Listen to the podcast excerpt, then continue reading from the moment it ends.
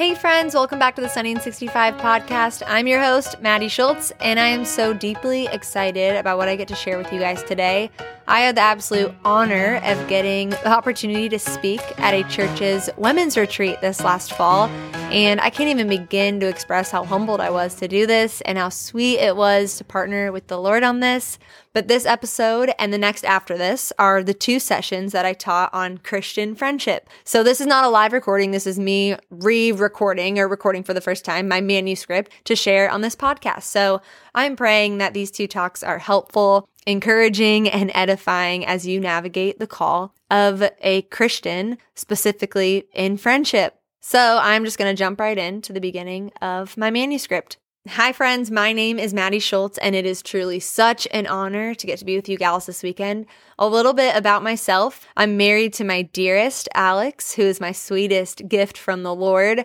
I am a stay at home mama to a four and a half year old zealous boy, Xanderbo, and a one and a half, one and a half year old little sassy girl, Shay Jacqueline. We live in Omaha, Nebraska, a town the Lord has made us fiercely passionate about. I've been told by multiple people that they have not met anyone that loves their town as much as me, and I wear that as a badge of honor because the Lord did that. He changed the heart of a young gal who said, and I quote, that I would never live in Omaha or raise a family in Omaha. You guys know how that goes. Never say never. We have been at Providence Church for over four and a half years now, where the Lord was so kind to specifically lead us to, to draw us closer to Himself, to bring us a deeper understanding of the gospel, and to have such a sweet, deep community. Please withhold your boos when I tell you that we are not Nebraska fans. We are kind of the opposite. We are everything Wisconsin Packers, Brewers, Bucks, Badgers. We love sports. We love walks. We love music. We love deck hangs. I am a raging extrovert and I've classified myself as type Z, aka the furthest thing from type A. Bless my high functioning OCD husband for marrying me and for doing our laundry. The current joke in our house is that I'm making a late push, my husband calls it, for housewife of the year. To which I joke back that I never want to peak too soon in the year and that it's all about strategy. Most importantly, I am wildly passionate about Jesus and about the joy and freedom we get to live in because of what he did for us on the cross. Freedom from being enslaved to sin, from guilt, freedom from shame, from striving, freedom from expectations, from being, in quotes, the perfect Christian. I am free. And the list of things we are free from because of what Jesus has done for us is truly endless. And I pray that I spend the rest of my life encouraging others and emphatically sharing about the freedom I now stand in under Jesus because of his work on the cross and the joy that I have in knowing the living God. So that is a little bit about me. In full transparency, lest you think the Lord allowed me to speak to you all on this topic of friendship because I'm always killing it in this area, that is simply not true. When Pamela and Jenny initially reached out to me about this weekend and that the main topic of discussion would be sisterhood slash Christian friendship, I literally laughed out loud at the Lord's timing. Do not get me wrong, I'm fiercely passionate about this topic. I love deep friendships. I have some of the sweetest friendships that the Lord has used to shape and form me. But you see, the first six months of this year were some of the most humbling months of my entire life up to this point. I walked through deep conflict with a close friend over those six months. What the Lord did through it all humbled me, helped me see myself rightly, showing me that I thought higher of myself than I ought. Through his living and active word and wise counsel, he kept bringing me back to the scriptures, showing me what true Christian friendship looked like, what the call is, where I was falling short, and where my unbelief in the gospel was affecting everything. If there was ever a point that I truly felt like I had nothing to offer except Jesus and his word, it was the day I read Jenny and Pamela's initial email. I laughed because I thought, God, this is exactly where you always want me knowing that I, on my own, do not have much of anything to offer you all today, but that Jesus has everything to offer us. So I'm praying that God's word and what he has shown me over this last year will fall fresh on you and encourage you in your gospel centered friendships. So this weekend, we are talking all about sisterhood slash friendships in Christ, friendships that are built on the solid rock of Jesus. When I think back to some of my earliest childhood memories, they are memories of wanting to belong, memories of longing to be truly known. Some of them are actually painful memories of being rejected or excluded, and some of the best memories for me are ones where I was with a person or a group of people that I truly felt like knew me and loved me. That has been a deep, constant feeling throughout my whole life, a longing for community and friendship, a longing to feel deeply connected. Maybe you feel similarly. Maybe you've always felt this way too.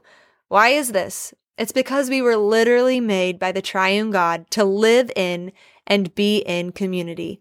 We were made for friendships. The triune God, the Father, the Son, and the Holy Spirit, who is the perfect community, created us and saved us to then be in community. David Lopresti, a former pastor, said, We were saved by community for community. We were saved by community, the triune God, for community. We were made to do life with other people. Maybe you're here and you feel like you have this. You have sweet, deep friendships. Maybe you're here and you are deeply longing for it. And maybe you're here and you don't have it and you're thinking, I'm good without it. Regardless where you are, I have two main goals over the course of these two talks today. The first is to convince you of the necessity, cost, and call of Christian friendship. That's kind of a three in oneer. And the second goal is to convince you of the only way possible to have these friendships and do them well, and that is by abiding in Jesus and believing the gospel. So here's the big idea. Because Jesus created us for friendships and modeled being the perfect friend, we must freely and humbly pursue deep, meaningful Christian friendship through looking to Jesus' life, abiding in God, and believing the gospel. Because Jesus created us for friendship and model being the perfect friend, we must freely and humbly pursue deep, meaningful Christian friendship through looking to Jesus' life, abiding in God, and believing the gospel. I just want to preface this talk by encouraging everyone here or everyone listening to this podcast to fight the pull to be analyzing your friends or the people in your life as you listen to this, as we dive into this topic. Resist the pull to maybe think, well, gosh, they don't do this or she doesn't do that. But instead, I think God is inviting each of us into asking Him what He wants to show you or transform in you for the good of your friendships and ultimately for His glory. Let's pray. God, thank you for this day. God, thank you for this podcast. Lord, thank you for the opportunity to share on this topic again and record this podcast today. Lord, I just pray um, that I would make much of you and not much of myself. God, I pray that you would go before me, even in recording this, Lord. Uh, God, I pray for whoever is going to hear this message. Lord, would you reveal yourself to them in a new way, in a deeper way? God, would they leave hearing these messages just in a deeper love with you, just with a deeper affection for you and your word and for your people? God, I pray for our friendships and for the friendships of the people listening to this. God, would would our friendships be marked by sacrifice and humility and laying our lives down for one another because that's what you did for us. So, Lord, we desperately need your help every single day. God, I desperately need your help now as I speak. Um, yeah, Lord, I'm just praying for whoever is listening to this.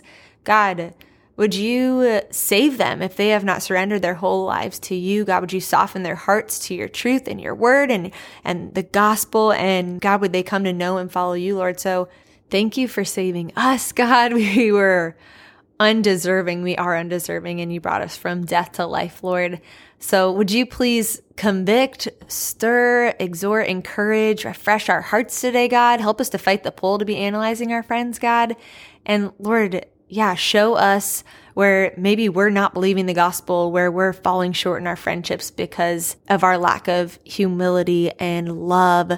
And yeah, God, would we ultimately leave just so in love with you so that the overflow of that would fall into our friendships, God? So we love you so much. In your precious name, amen.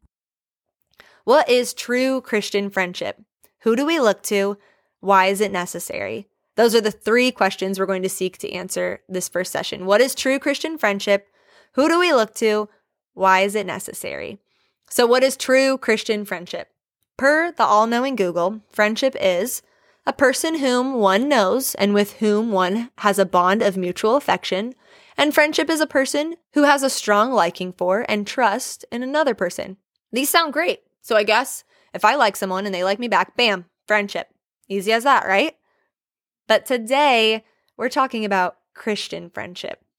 As Christians, we are called to be holy, which means set apart. So, shouldn't our friendships look different and be set apart from the world as well? I believe the answer is an emphatic yes. But how are our Christian friendships supposed to look different? I felt like those definitions I just listed sounded pretty fine to me. Couldn't we just do that and slap on some encouraging verse texts once in a while and get lunch after church once a month? Couldn't that set us apart? I believe and I know that the Lord has way more for us in deep Christ centered friendships, way more than just simply a mutual liking and a few encouraging texts. Today, we're going to define Christian friendship as two people whose main focuses are to help each other love, trust, and enjoy God in deeper ways, follow his commands, turn from sin, and further his kingdom. I love a good run on sentence, don't you? Christian friendship is two people whose main focuses are to help each other love, trust, and enjoy God in deeper ways, follow his commands, turn from sin, and further his kingdom. So, how do we do that? What does that actually look like? Which brings us to our second question Who do we look to? Who can we look to that can show us what God is calling us to in Christian friendship? Think for a second of someone who you consider to be a really good friend, a friend that maybe does a lot of the things I just listed in the definition. Do you have someone in mind? Now, the reality is, as good as that friend is or has been to you, did you know there's someone who isn't just good, but who is a perfect friend? The Bible says that Jesus has come and is a perfect friend to us. He is not a mere perfect example, though he is the perfect example. He is our perfect friend. Imagine what that is like to have a perfect friend. Let me show you what it looks like in John 15. If you have a Bible with you or you're near one at your house, wherever you're listening, let's turn to John 15, 12. The context of this passage is Jesus speaking to his disciples at the Last Supper the night before he would be crucified on the cross the next day. They're in the upper room all together, and starting at verse 12, he says, My command is this love each other as I have loved you. Greater love has no one than this to lay down one's life for one's friends. You are my friends if you do what I command. I no longer call you servants, because a servant does not know his master's business. Instead, I have called you friends. For everything that I learned from my Father, I have made known to you. You did not choose me, but I chose you and appointed you so that you might go and bear fruit, fruit that will last, and so that whatever you ask in my name, the Father will give you. This is my command love each other. Matthew Henry says in his commentary of John 15, the excellency of the love of Christ is beyond all other love. He is not only equaled, but exceeded the most illustrious, which means well known or respected, the most illustrious lovers. Others have laid down their lives, content that they should be taken from them, but Christ gave up his. The life which others have laid down has been but of equal value with the life for which it was laid down. But Christ is infinitely worth more than 10,000 of us. Others have thus laid down their lives for their friends, but Christ laid down his for us when we were enemies. So, first and foremost, I just want to pause and I want you to ask yourself do you honestly consider Jesus as your friend? Do you consider Jesus as your friend? Again, he's not just going to be the example we look to for guidance. All of this that we read about Jesus' friendship is true for you. He is your friend, your companion. He is the perfect friend to you. The perfect friend that will never leave you nor forsake you, no matter how messy or ugly it gets. He is the perfect friend that quite literally knows everything there's to know about you and not only promises to stay and never leave, but loves you unconditionally forever. If your faith has been placed in Jesus' atoning work on the cross for your sins. You are no longer an enemy, but a friend. I think sometimes that's easy for me to forget. I see him as king and Lord and Savior, but personally, I think friend is one that I fail to remember at times. Not only were we reconciled back to God for community with the body of Christ, the church, we were reconciled into community and right standing with the triune God. Jesus now calls us friends. Praise God. How comforting and sweet to think about. Before we can move forward to talking about friendship with others, we must first know and understand the sweet friendship we have with God because of the cross. As one writer said, every other friendship a Christian makes or maintains stems from this friendship. So, guys, know that you have the perfect friend in Jesus today, right now. Unless we're living out of a deep belief that one, Jesus is our friend, and two, that we are fully satisfied on every side in Him alone. Unless we deeply believe those things, we won't have healthy friendships because we will be wanting and expecting something from our friends that, quite frankly, they can't give us. Friendships are a gracious gift from the Lord that He uses to form us, refine us, encourage us, and refresh us, not to fill us.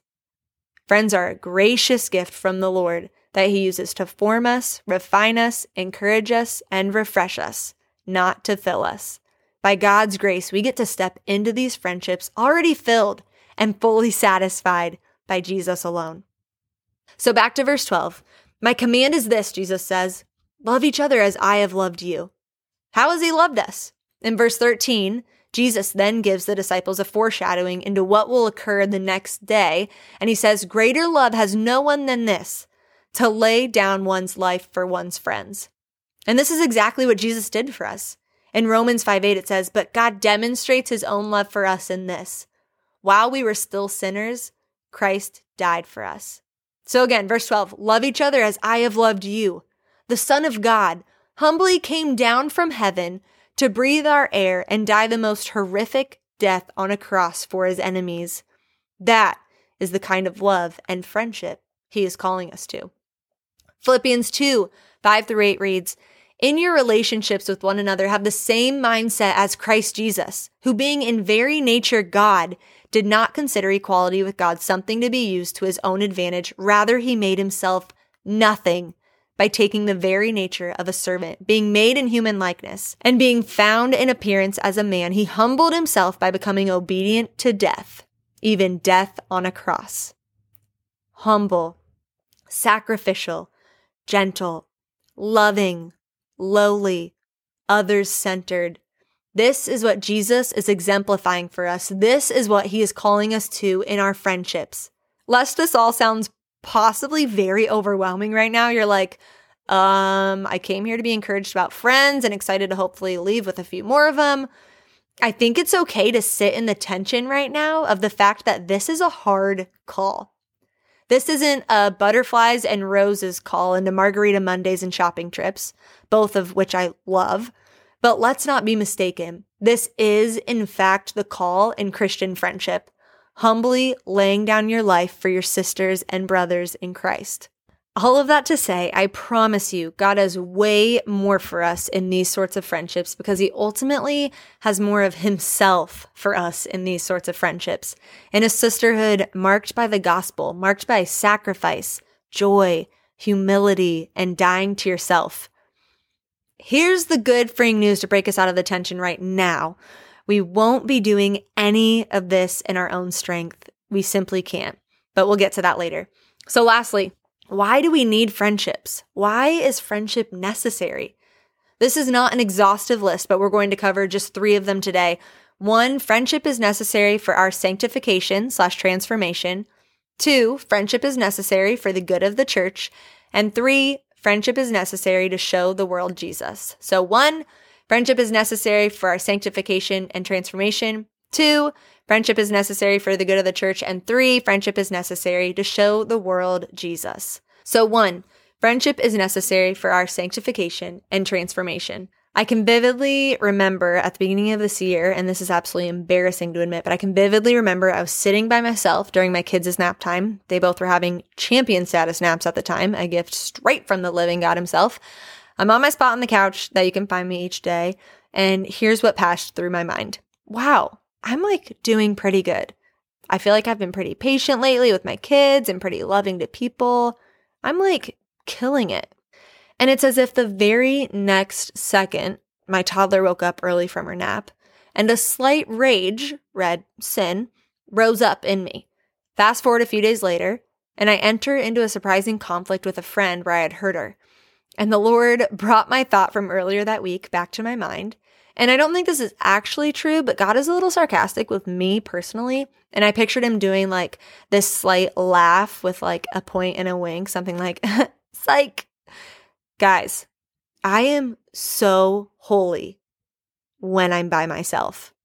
If I could actually just have multiple hour breaks from my toddlers, if they could not wake up early from nap time when I'm trying to get my to do list done, and if I could just not do real life with anyone, you know, just let people in a little, but not spend too much time with anyone outside of my husband and keep all people at arm's length, I am great. Listen to this quote that hits straight to the jugular from the amazing community study by Pastor Bob Thune and Pastor Will Walker. It says, Did you ever notice how patient you are as long as no one is getting on your nerves? Or how loving you are as long as you're surrounded by people who are easy to love? Or how humble you are as long as you're respected and admired by others? Every one of us is a saint in isolation. It's in community that our real weaknesses, flaws, and sins are exposed. That's why community is essential not optional for transformation. We can't become the people God wants us to become outside of community. The tool of sanctification, which is God making us more like Himself, is the truth of the gospel, and the context of sanctification is community. End quote. Every one of us is a saint in isolation. We cannot become the people God wants us to become outside of community, outside of friendship. Oofta. Friendship is necessary for our sanctification and transformation. So, my four and a half year old son is a huge quality time guy. He truly just wants someone sitting next to him at all times, I swear. Whether he's eating, playing cars, or swinging, we are always hearing, Mom, come sit right here. Dad, come sit with me. Can someone come sit with me? So, he loves his cars. You can typically find him lining them all up and making hysterical car noises. And he calls out once again from his bedroom, Mom, can you come play cars with me? And way less times than I should, I oblige. So I get into his room and he says, Sit right here. He motions to have me sit as close as possible to him. I am all in. I'm ready to play. Here's the kicker most of the time, I'm not allowed to touch the cars. I'm actually not allowed to do anything. I just sit there. I kind of think to myself, dang, I really feel like I could add something to this playtime, you know? I make a mean car sound. I have a wild imagination. I have plenty of words. And I feel like from the outside looking in, I'm able to see where maybe the road pieces could curve around and connect, then helping your said playtime. Dang, Zan, missed opportunity. I think in the same way, this is what we do a lot of times in our friendships. We say, come sit right by me, get really, really close, I long for you to be here and I long for you to be here often. I long for you to see into my life, sort of like a spectator, someone to just cheer me on and know externally what's going on in my life and maybe some of the internal, but I'm not going to actually allow you to play with the cars. I'm not going to actually allow you to get in to my life. I'm not going to allow you to speak into my life or have an impact or make a correction you might see. Let's just enjoy each other's company, but you stay in your lane and me in mine. An article by author and minister Derek Rishmawy says, We're community phobic because we're accountability phobic. We're anti authoritarian to a degree that inhibits us from seeing the value and necessity of loving correction and accountability for how we use our freedom. We avoid community because we're scared for anyone to know us well enough to call us out on anything. So we simply don't commit. We date casually, switch jobs constantly, and find the idea of actual membership in a church overwhelming. And this is, in quotes, freedom and, in quotes, happiness, end quote. We avoid community and deep friendships because we're scared for anyone to know us well to call us out on anything. So we simply don't commit, he said. Does that strike a nerve with anyone here today? Just me? We hate accountability. With every fiber of our being, we cringe at the thought of anyone keeping us accountable, rebuking, or correcting us. Our pride hates accountability. But shouldn't we want this? For God's glory and our sanctification, we need friendships because, Pastor Bob Thune puts it this way, you can't see your face. We need deep friendships for our transformation into Jesus' likeness because we are blind to our own sin. We can't see our face. Proverbs 27 17 says, As iron sharpens iron, so one person sharpens another. We need friends that will be bold enough to graciously call us up out of sin, out of our idols, and to remind us of the gospel. And we also need to be those friends. Faithful friends faithfully wound, my friend Taylor always says from Proverbs 27 6. The Amplified version of Proverbs 27 6 says, Faithful are the wounds of a friend who corrects out of love and concern, but the kisses of an enemy are deceitful because they serve his hidden agenda. Faithful friends faithfully wound. I'm not saying we should just be focusing on and pointing out our friends' every flaw, by no means. But as you abide in the Lord, seeking wisdom from Him, He will guide you in this with truth and grace. in your friendships, not critically or with condemnation, for Romans 8 1 reminds us there is now no condemnation for those in Christ Jesus. If we truly love our friends and we truly believe that sin leads to destruction, we will want friends and be friends who lovingly, in truth and grace, say the hard thing, faithfully wound, and call each other up out of sin. Again, we can't see our face. We need these friendships for our transformation. Author Jerry Bridges said, only the truly faithful friend cares enough about you or me to undertake the often thankless task of pointing out where we are wrong. None of us enjoys being confronted with our faults or sins or mistakes, so we often make it difficult for our friends to do so. As a result, most of us are more concerned about speaking agreeableness to each other than about speaking the truth. This is not loyalty. Loyalty speaks the truth in faithfulness, but it also speaks it in love. Loyalty says, I care enough about you that I will not allow you to continue unchecked in your wrong action or sinful attitude that will ultimately be harmful to you. End quote. Here's the thing though. We need to humbly invite our friends into doing this. I say humbly invite because this is and will be an act of humility. This will be a moment to choose humility over our pride. Our pride wants nothing to do with this. Our pride wants nothing to do with friends that will keep us accountable. Our pride is screaming at us, I'm good on my own. I am so self aware. I pray every single day, Lord, show me any offensive way in me. I don't need anyone to help me fight against sin. It's just me and God. I'm good. I'm not saying God won't show you any offensive way in you between just you and Him ever. I am saying He sometimes and oftentimes will use friends to show us the offensive way in us because, again, we can't see our face. So humbly invite someone into this. I'm not saying you need to invite 25 people into doing this for you. No, no, no. But you are the one who needs to make the invitation to your friend or a few friends, if you haven't already, saying, Hey, I just want you to know you have full permission and freedom to speak into my life when you see something. You have full permission to call me up out of sin or an idol that I'm not seeing. You have full permission to ask me the hard questions. Not only do you have permission, but please do this. If we don't humbly invite people into our life to do that, they most likely are not going to do that because they are keenly aware that they don't have this invitation.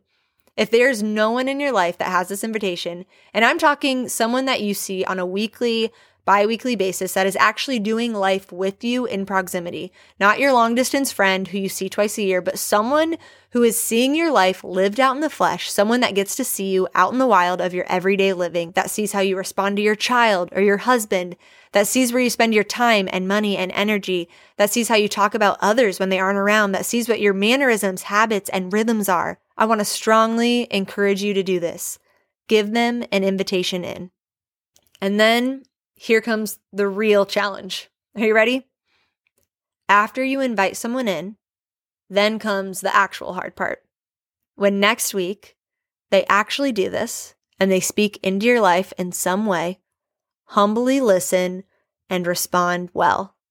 Humbly listen and respond well. Ask the Lord today Have I actually given anyone permission to do this in my life? If I haven't, Lord, would you lead me to invite someone into this? Or maybe you feel like you have this person, but maybe you've never explicitly told them that they have the freedom to do this in your life. Give them a call today and let them know. I truly believe these invitations will be a tangible and ongoing way that we push back the darkness. My friendships, where we explicitly have voiced that freedom and permission to do that for each other, are so impactful and they bring me so much joy. By God's grace, He has used those friendships to change and transform me in massive ways. It's not playing cars while one of us just spectates from the sideline. Hand your friend the car, invite them in to play for God's glory and our good and sanctification. Friendship is necessary for our sanctification and transformation. Number two, friendship is necessary for the good of the church. So, what is at stake if there aren't friendships in the church? How would the church, the people of God, suffer? Picture walking into your church right now on a Sunday morning. There's a lobby full of free coffee and donuts. It's bright, it's beautiful, but there's no friendship. What would that look like? What would that feel like? No one is hugging and asking about birthday parties or weekend plans, and no one is asking about illnesses, conflict, suffering, or pain. No one's sitting on those couches out in the foyer area, you know what I'm talking about, where people duck and cover when God is stirring their heart for Him and they need a moment to let out some tears or confide in a friend. You're surrounded by so many people seemingly sharing the most important thing in common, but you feel alone. I asked my husband what he thought the church would be like without friendships, and without hesitation, he just says, sad and lonely. Picturing the church without picturing friendship feels like picturing no church at all. The church is a people. Picturing the church without friendships feels more like people coming to spectate a sports game on a Sunday. There's a shared enemy and a shared hero. There's competition, excitement, and snacks. We're all seemingly so connected to other diehard fans because we all have this commonality in being all in for this one team and all against the other team. But really, the connection stops there. We leave going about our separate ways into busy lives. We may have shared a common team and a common enemy, but that's all we shared. Church can't be like a Sunday sporting event because real, genuine friendships are vital to the church. Community is built on those friendships, and community is vital to the church. Without friendship, I think what's at stake is the church. Now let's picture the church with deep, lively friendship by God's grace, you've lived in this and you've felt this. And by God's grace, you'll get to experience this if you haven't. It's Sunday morning. You say hi to Bill as he greets you out the front door. Him and his wife Kim have been in your city group for years. They've seen you at your best and your absolute worst. You ask them how visiting their daughter last weekend was. You feel seen and known by them in the most unassuming way. You walk through the doors and your kids run up to the gal who babysits them every week that has now become a dear friend and a part of your family. You head towards the service space and you run into your friend who got really hard news this week. You walk up and hug her. You hold her a little longer than usual because you know she's hurting deeply. You stop there in the hallway and together you pray and plead for God to intervene like only He can. You head into the service, you see some of your friends, and you side hug them as you slide into the row. You've invited someone new that's at church for the first time because you long for them to experience Jesus and this gospel centered community that you get to live in because of him. Your friends are sweetly asking them questions, inviting them into the fold as if they've always been there.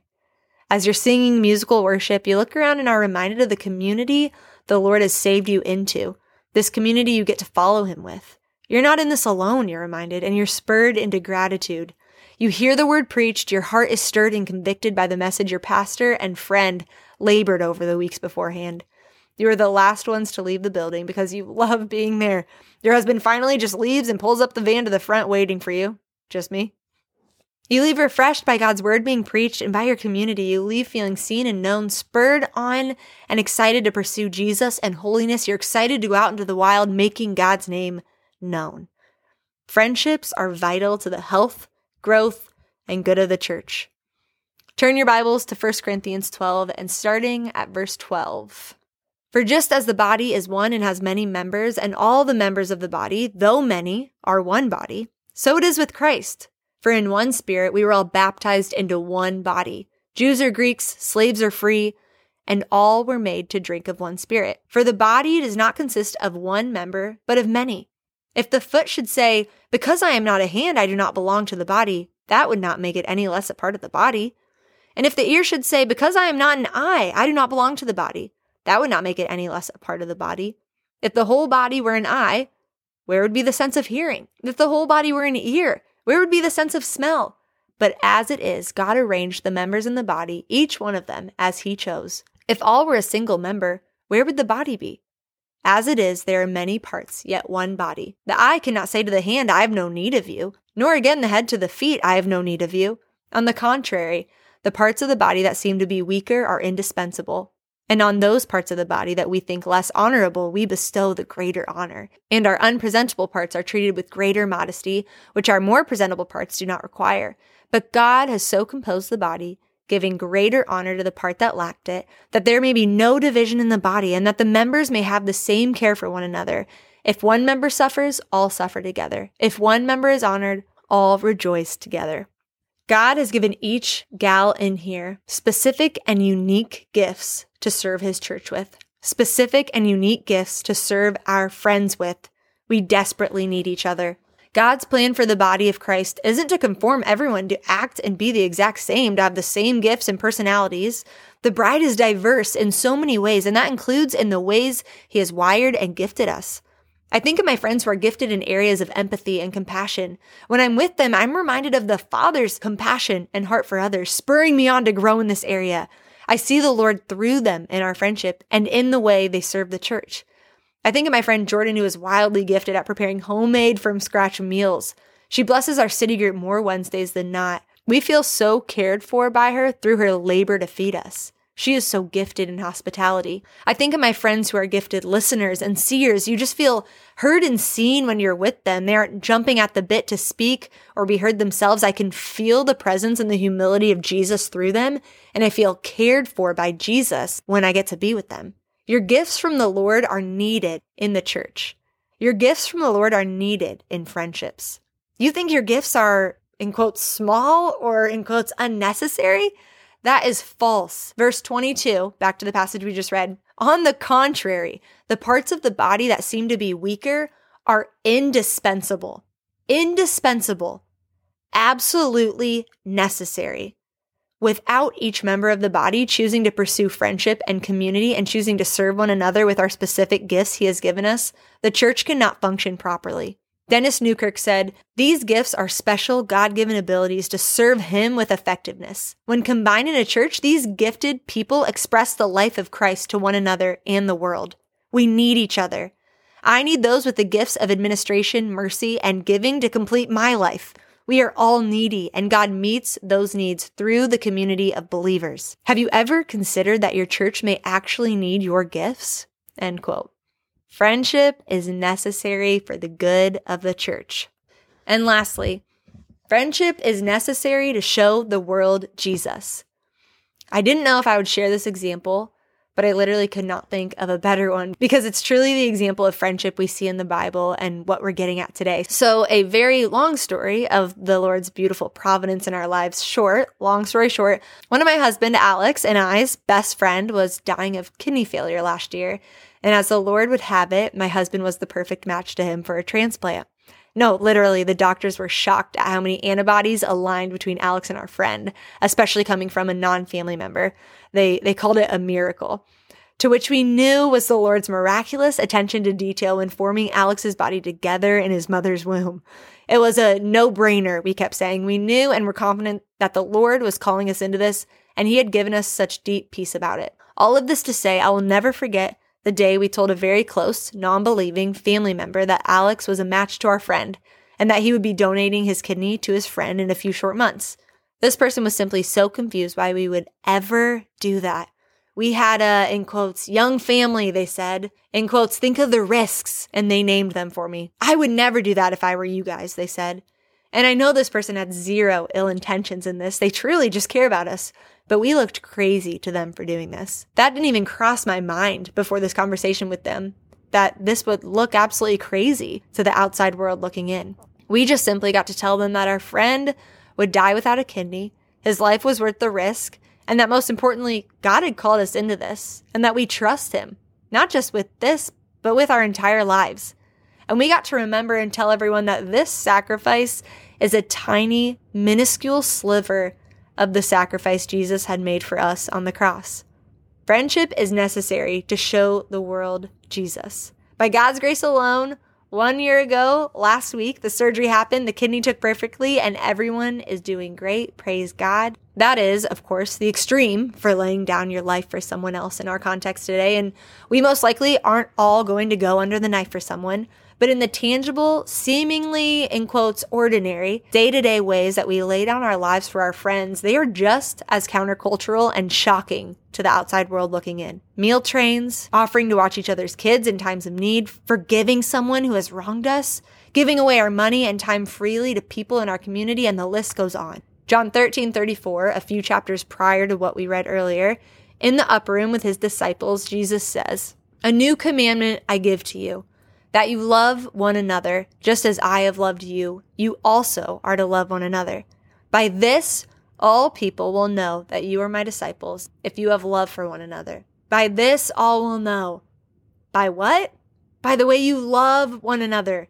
by your friendships, by the way you lay your lives down for one another and love each other as yourselves. By this, Jesus says, all will know that you are my disciples. Love for one another is what sets us apart. Deep love, deep friendships with one another will, will mark us as Christians. By this, all will know. That is equally convicting and freeing for me. It's like God knows what he's doing. There's so much freedom in that. He is always just peeling back layers to reveal a deeper freedom that we have in him. Just go love people, he says. Go pursue deep friendships with people. It doesn't say that they'll know we're Christians by our political stance, or by how well we explicitly share the gospel, or by your city group and church attendance, or by how often we talk about Jesus or post about our faith, or by our theological knowledge. By this, all will know that you are my disciples if you have love for one another. But for some reason, this is so hard for us to do. Not for some reason, it's because of our sin. Because of our sin, this is so hard for us to do.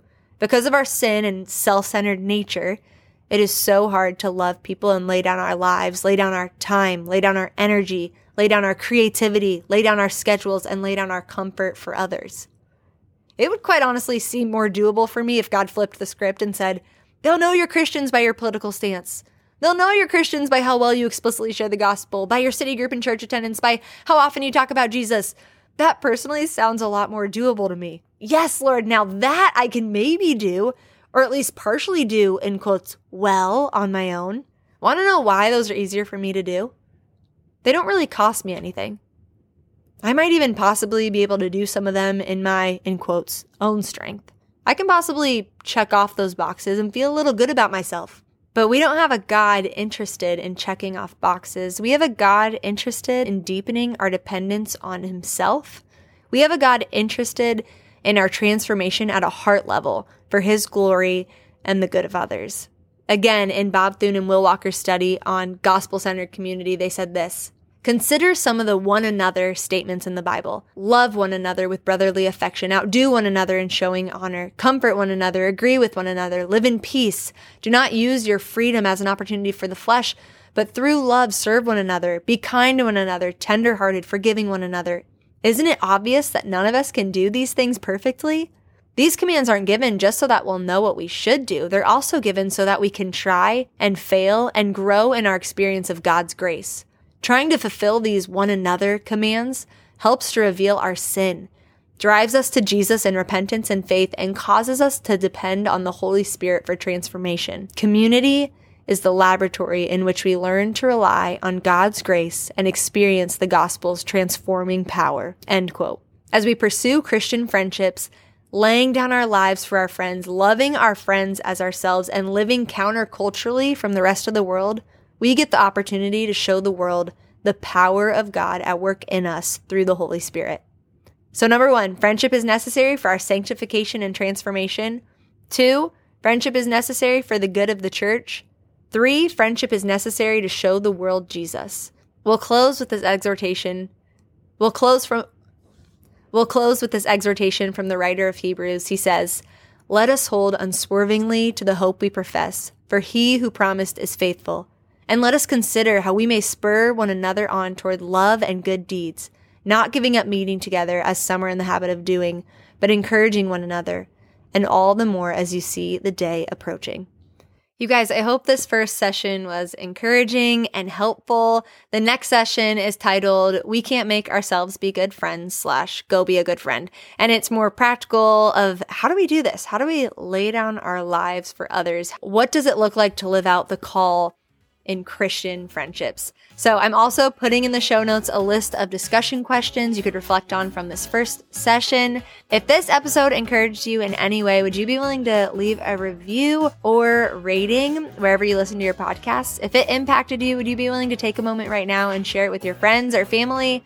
I would greatly appreciate it. As always, I would love to connect. Feel free to reach out to me at Madi at sunnyand65.com, M A D I at sunnyand65.com. Friends, go, be bold, and love big, and we will see you next time.